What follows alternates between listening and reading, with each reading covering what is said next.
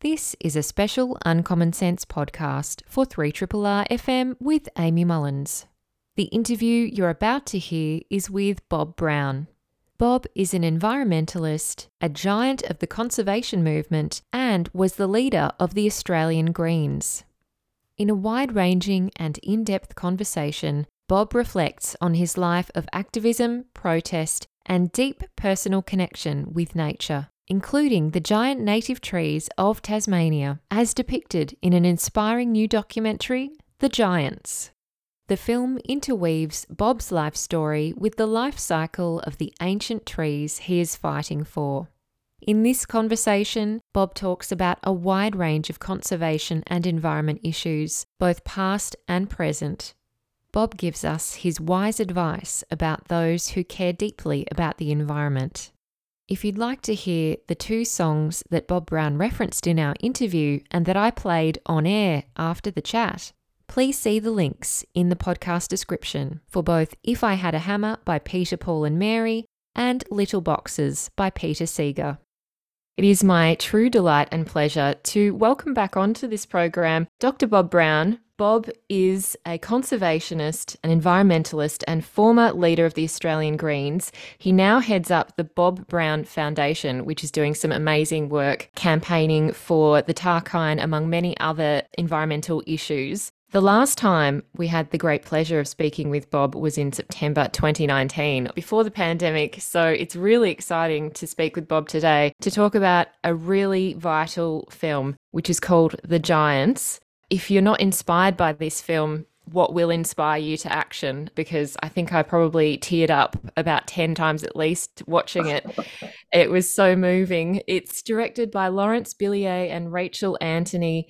It features Bob Brown, and as the credits say, the main protagonists and key stars of the movie are Bob Brown, Eucalyptus regnans in the Styx Valley, the Huon pines in Tasmania's southern forests, and Tasmanian myrtles in the Tarkine. So it's a huge star studded lineup, including many other supporting acts as well. Welcome back onto the show, Bob Brown. G'day, Amy. It's great to be with you. Great to be back on Triple R.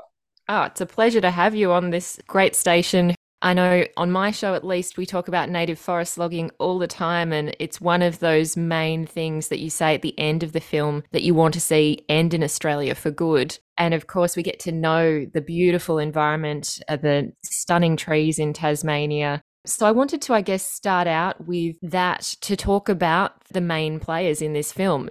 We'll talk about you, but I wanted to talk about those other key stars, those three amazing tree types that are featured throughout the film, and your relationship to them, how you perceive them, and what drives you to protect them. Well, along with the great redwoods on the west coast of North America, they're the biggest living things ever on the face of the planet. They're much bigger than blue whales. And um, we still aren't able to untap some of their mystery. Like, for example, how they pump water up 100 metres. And as the scientist says in the film, if you try to do that by vacuuming the water, uh, sucking it up, it'd boil at 10 metres. And yet the film shows how these trees aren't alone, they're part of a community. They're interrelating with each other. And not only that, the fungi and the ferns and so much else. And, and of course, the wildlife as well in these forests. Just amazing. And going back to your introduction, most Australians want them protected. And that includes the Eucalyptus regnans, that's Latin for king of the eucalypts, which um, really has its stronghold in Victoria, where there's only 1% of them left. They're threatened with fires as well as logging. It's incredible. The tallest tree ever actually measured on the planet, 134 metres in length, was in these Victorian forests. And now there's youngsters there over 80 metres high growing back into that sort of dimension. And we've got state and federal governments subsidising logging industry to go in and destroy them. But look at the opinion polls. Most coalition voters, even more Labor voters, and over 90% of Green voters want that stopped. Now, what's going on here? Well, this decrepit industry, which has lost most of its employees in the last 20 years because it became so big automated and export wood chip oriented, are making a bit of money out of it. Uh, it's appalling. It should be stopped, and it will be stopped because there's so many people on the move against it. You know, my relationship with it is is um, not just physical because our bodies are, are shaped by our origins in the forest, but of course we all relate to it. Everybody loves seeing big trees and forests and, and the flowers and in the forest and the wildlife that's in there. It's a spiritual uplift for us all, and it gives us an adventure. So why would you want to destroy something that's so important just to the well-being of our own species? And all the more so as we go into a future where less and less forests are going to be on the planet with more and more people. Yeah, oh, it's so well said. I know that um, Professor David Lindenmayer works a lot with those eucalypts in the Central Highlands, and it's something that we love talking about because it's so close to Melbourne. Anyone can easily drive out there within an hour and be amongst these yeah, towering well, giants. He's a, just a champion, and of course, he's in this film. His voice is. Along with uh, so many other people, David Suzuki, and um, so many other wise people who know about these trees and this unfolding saga of how the forest is a community. It's not a, a, a series of individual competing. And the in, Indigenous voice that comes in with it there with Theresa Sainty. It's so well put together. So congratulations to the filmmakers. And when they asked me about it, I, you know, I thought about it. I'm not much for looking back. I'm very much for one for looking forward and to uh, the future come on, Albanese government, you be the ones that stopped native forest logging in Australia, like a Labor government did in New Zealand over 20 years ago. So that's on the, on the drawing board, and won't they get a great lift out of it if they achieve that? And people will love it; they'll vote for it. Yeah, so, so true. And they were voting for the environment in the last election because obviously a lot of those teal candidates were running on climate platforms and environment, among other things. But that was certainly a main thing integrity and the climate and the environment. So I hope that in the next election, it really does become even more prominent than it was at the last and that we see some of the other voices getting into parliament as well just like you first did becoming you know the first greens in in federal parliament Yes, well, we had a couple of Greens from Western Australia in there earlier. I was the first Australian Green and the first one from Tasmania, uh, Jo Vallentine being the first one. Um, and she was standing against all four nuclear disarmament and was elected uh, back in the 80s, actually. But it's, it's a great privilege to be in the parliament, but this is a move which is not going to stop. And we saw 30% of people voting away from the big parties at the last election. It is going to increase. We will see more teals. We saw a record vote for the Greens. There's 16 of them in the National Parliament now. If you had proportional representation, a fairer voting system like they got in Europe and New Zealand, there'd be many more of them in the lower house. But the the government there needs to be wary because it's a 33% vote government. That's what Labor got. And the environment, along with social justice, are the issues that are going to determine future voting. They better get out from under the pressure of the mega rich who want to keep exploiting things, make a stand for the ordinary Australians who want to keep this country and its natural realm, including its oceans and Antarctica, much like it is now for the future. Not more coal mines, gas mines, more coral bleaching, more drying out droughts, more mega bushfires, and so on. So the people are on the move about this. The question is, can the old parties respond? The answer so far is not looking good. Mm, mm. I do remember on election night that everyone kind of had this shocked look on their face at how well the Greens did in Queensland. And, you know, they were so close in other areas as well. Do you feel heartened by that recent result for the Greens, especially in some of those areas where grassroots campaigning took over and, and obviously was very successful? I love it. You know, it, it fills me with hope because that's the one voice that's standing in the federal parliament now against new coal mines and, and gas fracking. There's, a, there's a, a, couple of teals also, but really the outcome there we can't um, we, we can't know. But we do know this: if the Greens weren't in there, there would be no debate. It'd simply be a open card for opening every fossil fuel project that the exploiters want and destroying more forests and bigger fisheries, robbing the krill out of Antarctica, which is the staple food for the whales and penguins and so down. For what? For some cosmetics and, and to feed some fish farms. Come on. We as a human community are wiser than that, and our politicians had better start listening to the people. It's interesting you bring up the oceans because obviously this this film is about trees a lot of the time, but not just that. And you talked about krill, and I know that that's something that Bob Brown Foundation, as well as the Sea Shepherd, have been working together on. And obviously, it's very concerning around the conservation, not only of those animals and biodiversity on land, but in the ocean, the kind of things that we don't see as individual citizens every day that aren't necessarily front of mind, perhaps because we're not out in the ocean, you know, surrounded by seals and whales and penguins. How do you see the way that conservation is now approached in the 21st century and the ways that you're doing activism at the Bob Brown Foundation to draw people into some of these issues, which certainly can be a challenge to galvanize sentiment and, and action around? Well, two thirds of the planet is ocean, and it's warming faster than um, ever before in history we know about the death of the coral reef, and that's going to, um, we're going to see, unfortunately, massive more death of coral reefs in the coming years as the El Nino kicks back in because of the increased clout coming from burning fossil fuels and forests. But the oceans, uh, we depend on them. We depend on them for our weather, we depend on them for our nutrients, most people don't know that the North Atlantic gets its nutrients from Antarctica, let alone know that these wonderful whales and creatures we see going up the coast, the baleen whales, depend on krill.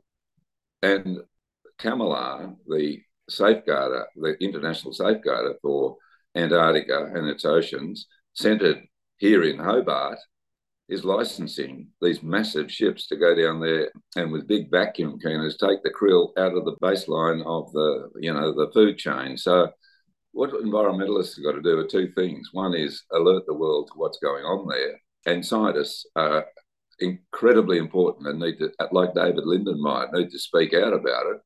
But the second thing is not to accept that these powerful entities making decisions behind closed doors is enough. We've got to get out of our comfort zone.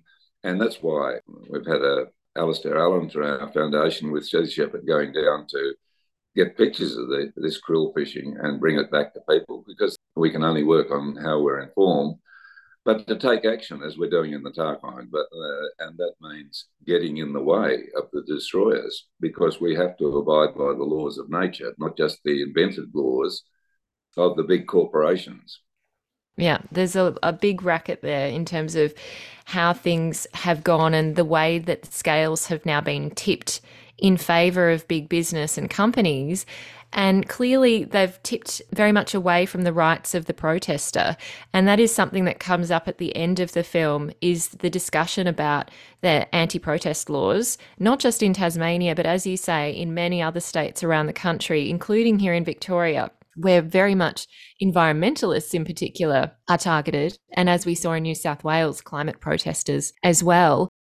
When you're reflecting on your time as a protester, because obviously you've had so many varied experiences across the years, how do you see the rights of the protester having evolved and the way that protest is conducted?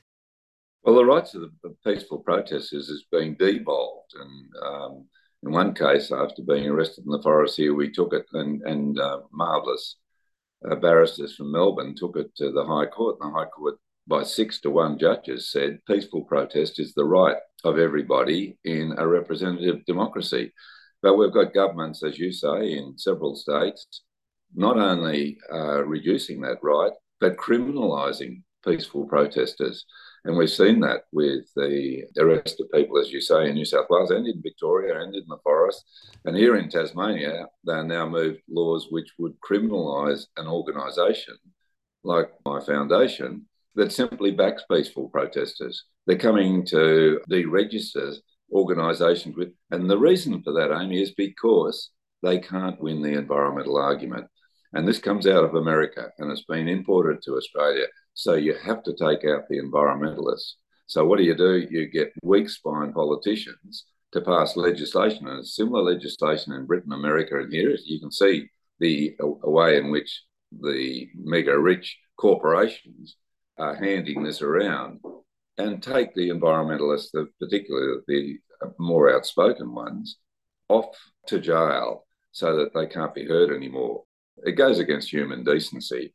And you would think that uh, our politicians are intelligent. You would think they'd make a better stand against that than they have so far. So it's up to us to create about it so they reverse those laws and we get back to being a decent society in which, as with the suffragettes, people who are, are protesting for good changes in society are allowed to flourish. Yeah, it's particularly disappointing when it's both Liberal and Labor doing this as well and, and basically being waved through Parliament with barely any debate, that it barely even registered in the public discussion.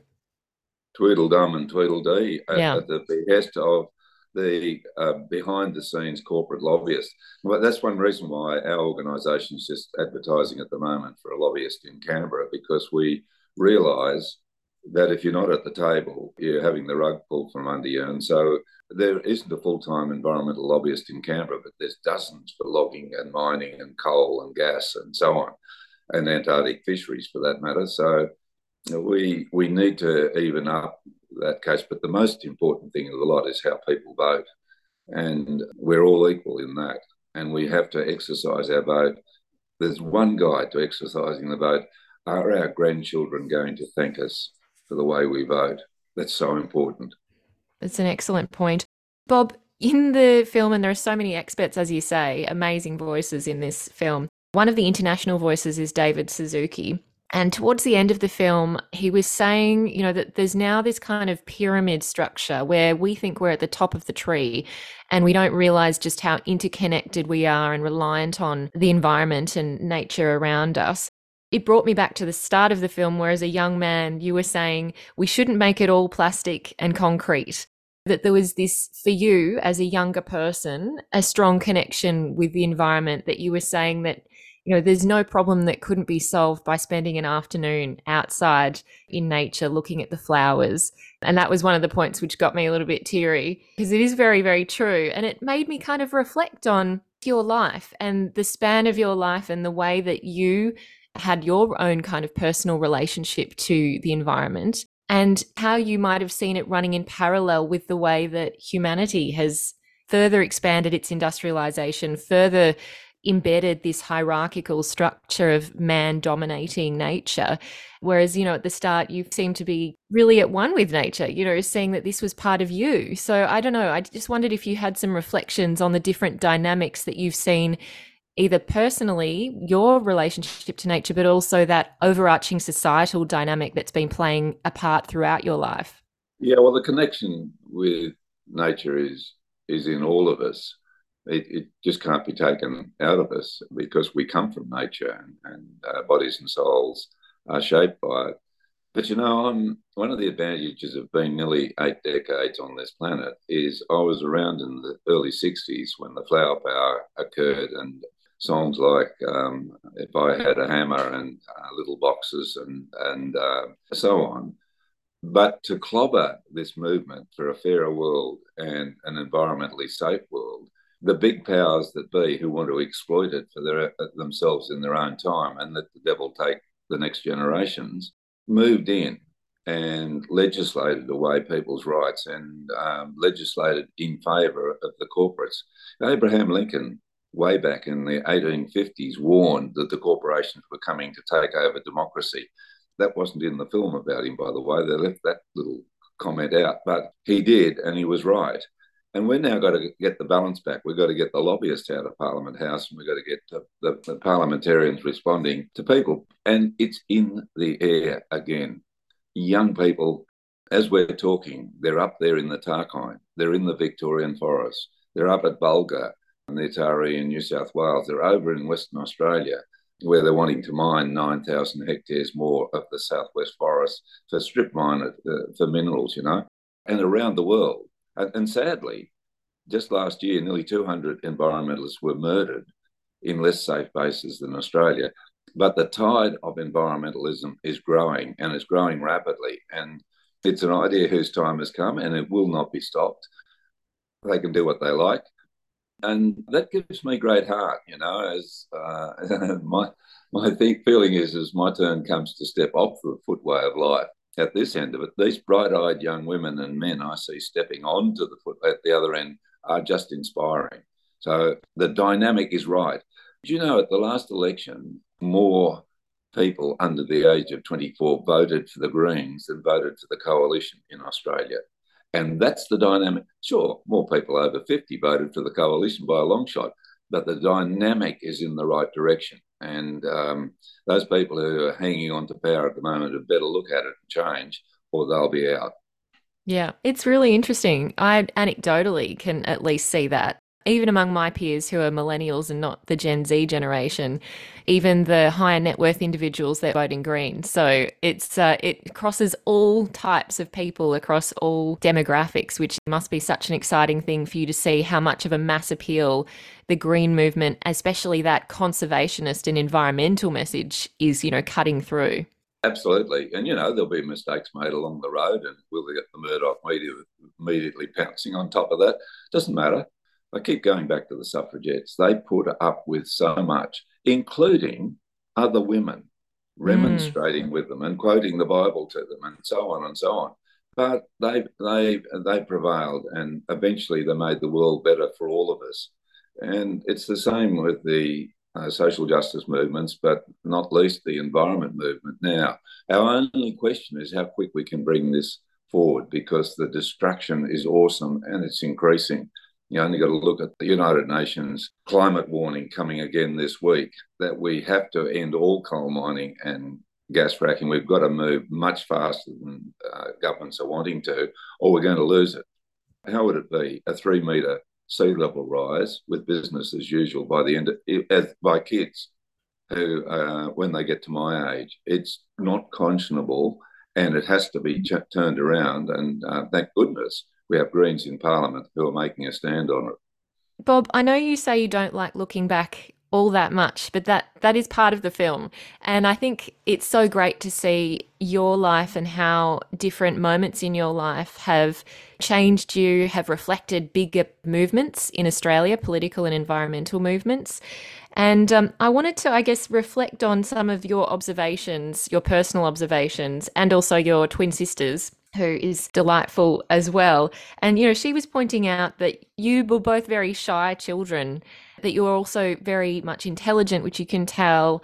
And you kind of also reflect in the film that when you were first advocating, you didn't necessarily want to because it was kind of you front and center and it looked like it was all about you but then you realized actually no I'm speaking for the trees and and that's one mm. way to gain your confidence could you talk to us a little bit about where that confidence came from yes, you know, I've, I've been nervous all through my life, and I think other people need to know that because that confidence which is there in amongst the exploiters, they know what is right. They they're laying down the law for everybody else has got to be faced up to.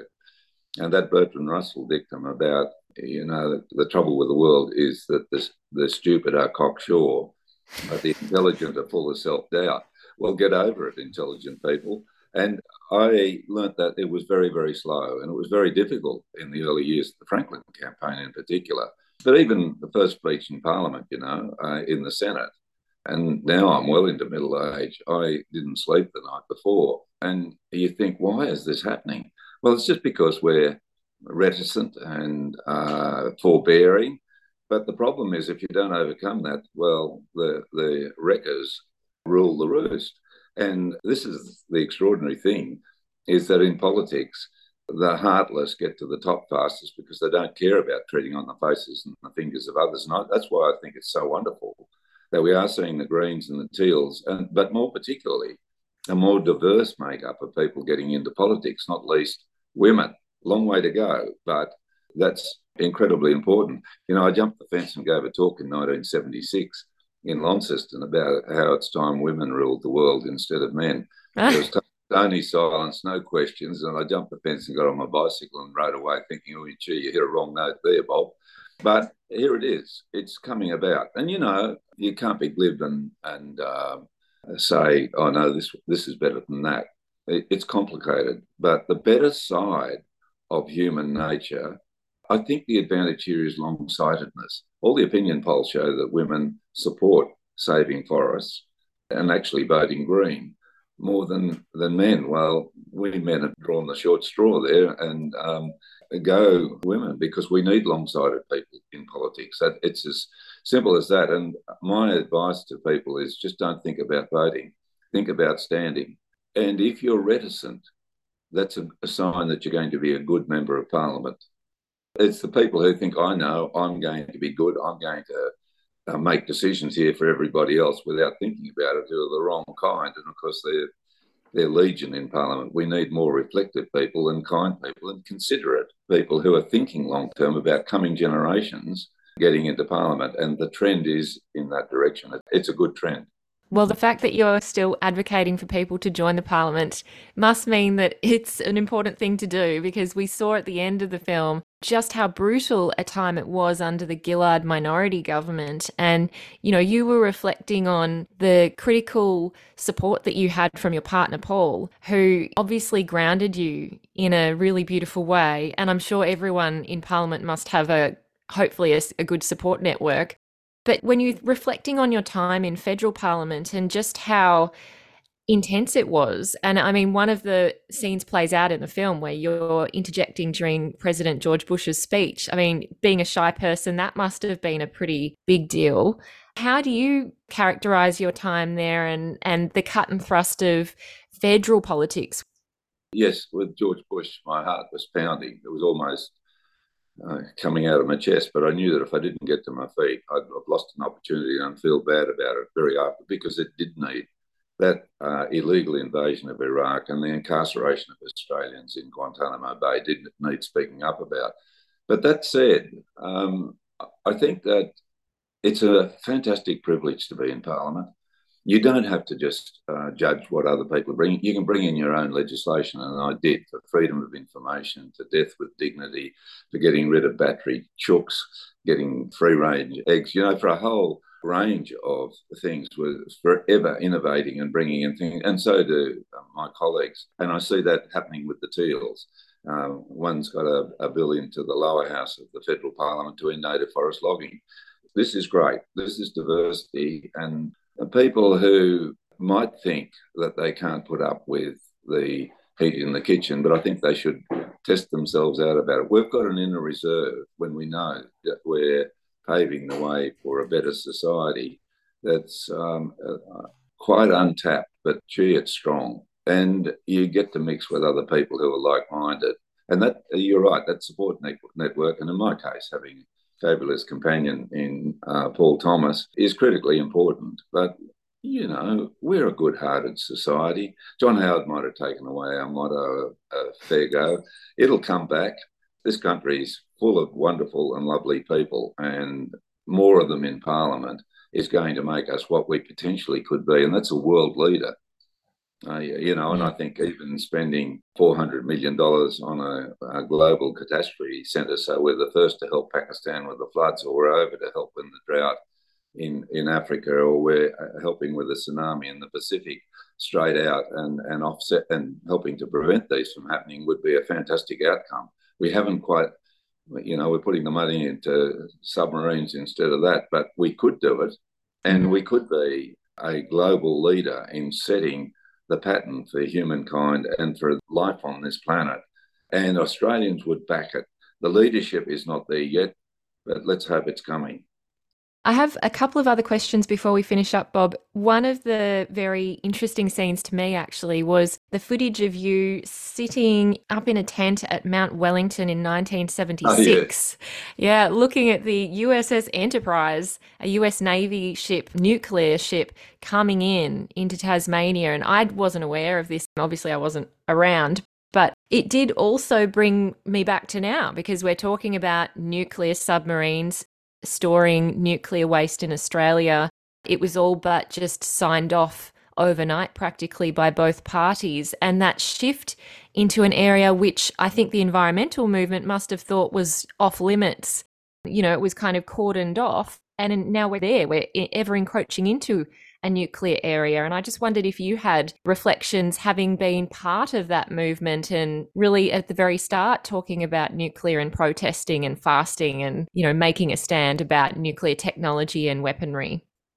Yes, well, Amy, at that time, and as I say in the film, that ship was banned from going into New York and Boston because of the danger of, of a potential nuclear accident and because it brought with it targeting from the Russians who had an equally sized nuclear arsenal. But here they were welcoming it into Hobart because it was going to bring $2 million profit to local businesses and quote unquote plane loads of party girls were being flown down from Sydney to entertain the sailors. So wasn't this a great thing? I didn't think so. And I don't think so now. But here we are being gazumped on that because there was a very strong move to make Hobart nuclear free and Tasmania. And of course, New Zealand is. What's going to happen with these submarines? Are we, we're now going to strain relationships with New Zealand. Are people going to have a say on whether nuclear submarines in the future? And they are going to be directed from uh, America and UK as well as Australia. This is a, a, an integrated force they're looking at here. We're losing our independence as a nation and we're creating problems for the future which haven't been thought out. I believe we should be able to strongly defend ourselves, but I don't think this is the right way to do it. And uh, I was delighted to see a, a, wonderful article about that by Geraldine Brooks, who was a, a journalist at the Sydney Morning Herald and, um, and, and, with the Age back in the Franklin campaign, now writing again in, in the Sydney Morning Herald about this, with the wisdom of her years, saying it isn't the right way for Australia to be going. And uh, I, I think we're going to be in turmoil over that decision for decades and decades to come. Yeah. Bob, you have been out there protesting a lot recently, and you know, the swift parrot, for example, is one of those endangered species you've been campaigning on behalf of, among many others. And it did make me kind of reflect on the conservation movement of old, the way that so many people I know here in Victoria, for example, are still committed to protecting, you know, the whales, the migratory birds, etc. And it brought home, I guess, a kind of tension I noticed between some of the climate policies, where, for example, there's proposed offshore renewables near Waratah Bay and Wilson's Promontory, and the concerns of the conservation movement around, you know, migratory birds and pods of whales actually going through those areas and how the sound of turbines might affect them. And it seems that there's been set up this false conflict between the climate movement and the conservationists. And those two things aren't mutually exclusive. In fact, they support each other. So I wondered if you had any reflections on that, how we can make sure that we're tackling climate change sensitively maintaining the environment and you know installing new renewable energy whilst also protecting endangered species and ensuring that they're not negatively impacted. Yeah it's case by case and we've got the same with the robbins island wind farm in northwest tasmania which is right on top of one of the most important bird breeding shore bird breeding so with a big list of critically endangered and endangered birds there that fly all the way to alaska and back each year and um, and the public being asked to pay 3.5 billion dollars for a, a Marinus Link across to Victoria because we can't compete with Victorian prices otherwise. But look, look, where is the exponent for energy efficiency in all this? I used to say that at the Senate doors, and all the journalists would put their pens down immediately. It simply means turning off the light, being frugal, saving power. We could save lots of these stations from being built if we weren't so wasteful with the power that we've got. That's the first thing that needs to be said. But when it gets to wind farms and renewable energy, and indeed solar farms, they're a good thing. They're much better than coal. But it, it has to be sensibly decided that there are some places which are no-go zones because nature, um, we are a dominant species all about making life easier for ourselves. But we've got to have a regard for the habitat of other species, including those marine species. And it isn't just renewable energy is good, so anything does. As with everything else, it needs to be regulated and common sense needs to be brought in. And if they don't know the impact of something, they shouldn't be doing it. And behind this is big money, including big offshore money. In the case of Robbins Island, it's based in the Philippines, which wants to simply get public subsidies to create new renewable energy to make money. It's not to save the planet. That's where governments come in. They should be properly regulating this, not just giving a, a, a sail through pass to every big developer who comes along. And so, yes, I'd be concerned about that. And I think very easy. Uh, well, I've had this myself. You know, very easy for the media to say, "Oh, there's an environmentalist opposing renewable energy." Well, the Franklin campaign was opposing renewable energy, and Lake Pedder should have been saved. Mm-hmm. That's so-called renewable energy. This is not new. It's a case-by-case thing where you only allow energy production to go where it's going to be least harmful to the environment. And we all need to pull our belts in on the road. This isn't an endless energy supply world we're in. It isn't an endless, we can have every goods, we can go to Harvey Norman's and get what we like and it doesn't matter. Come on. We've got to be a bit more thoughtful about the people coming after us if we want to keep this planet as it is. And that means not impacting on wildlife habitats any further than we've done. Wow, thank you so much for that response, Bob. That really means a lot to me to hear your nuanced view on it. When we last spoke, you said, don't get depressed, get active, and it's still stuck in my head now. If you wanted someone to take something away from this film, or even just your experience, your life experience, what would it be? It is that it's getting active, but everybody for their own. If it just means backing up through the letter columns of the paper, or by going to see the local MP. And remember, that MP is not going to necessarily know about what the wind farm's impact is going to be, or about what the coal mine's doing over there, or what's happening with the Tarkine rainforest in Tasmania. Go along and explain it all.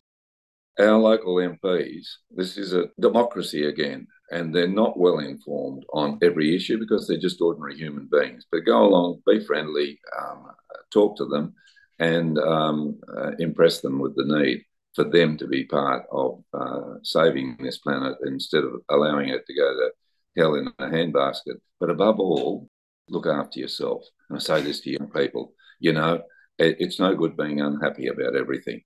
You go to uh, parties, you finish your degree, you travel, you find a good companion. And if the worst comes to the worst, even you go shopping. You know, um, life's long and you mustn't be too despairing. It's logical, to look at the world and get depressed about it, but then look after yourself. And one of the best ways of doing that is becoming active in whatever form with other like minded people. It's a salve to our own souls. I know that from my own experience, and I'm just lucky to be at this end of life, not only have a good companion, but be surrounded by other people who are thinking, yes, we've got to change this, and we will change it. Yeah, we will. Thank you so much for your wise words, Bob. It really means a lot to me. Uh, I've, yeah, I've just been speaking with Bob Brown. Please go ahead and see this wonderful documentary called The Giants. It's in cinemas on April 20 out through Madman Films. And I've just been speaking with Bob Brown, environmentalist, conservationist, former leader of the Australian Greens, who now heads up the Bob Brown Foundation. Thank you so much, Bob. Thank you, Amy, and all the best for the future. And you. I'm Amy Mullins, and you've been listening to the Uncommon Sense podcast. Uncommon Sense is a radio show broadcast on 3RRR FM in Melbourne every Tuesday between 9am and 12pm.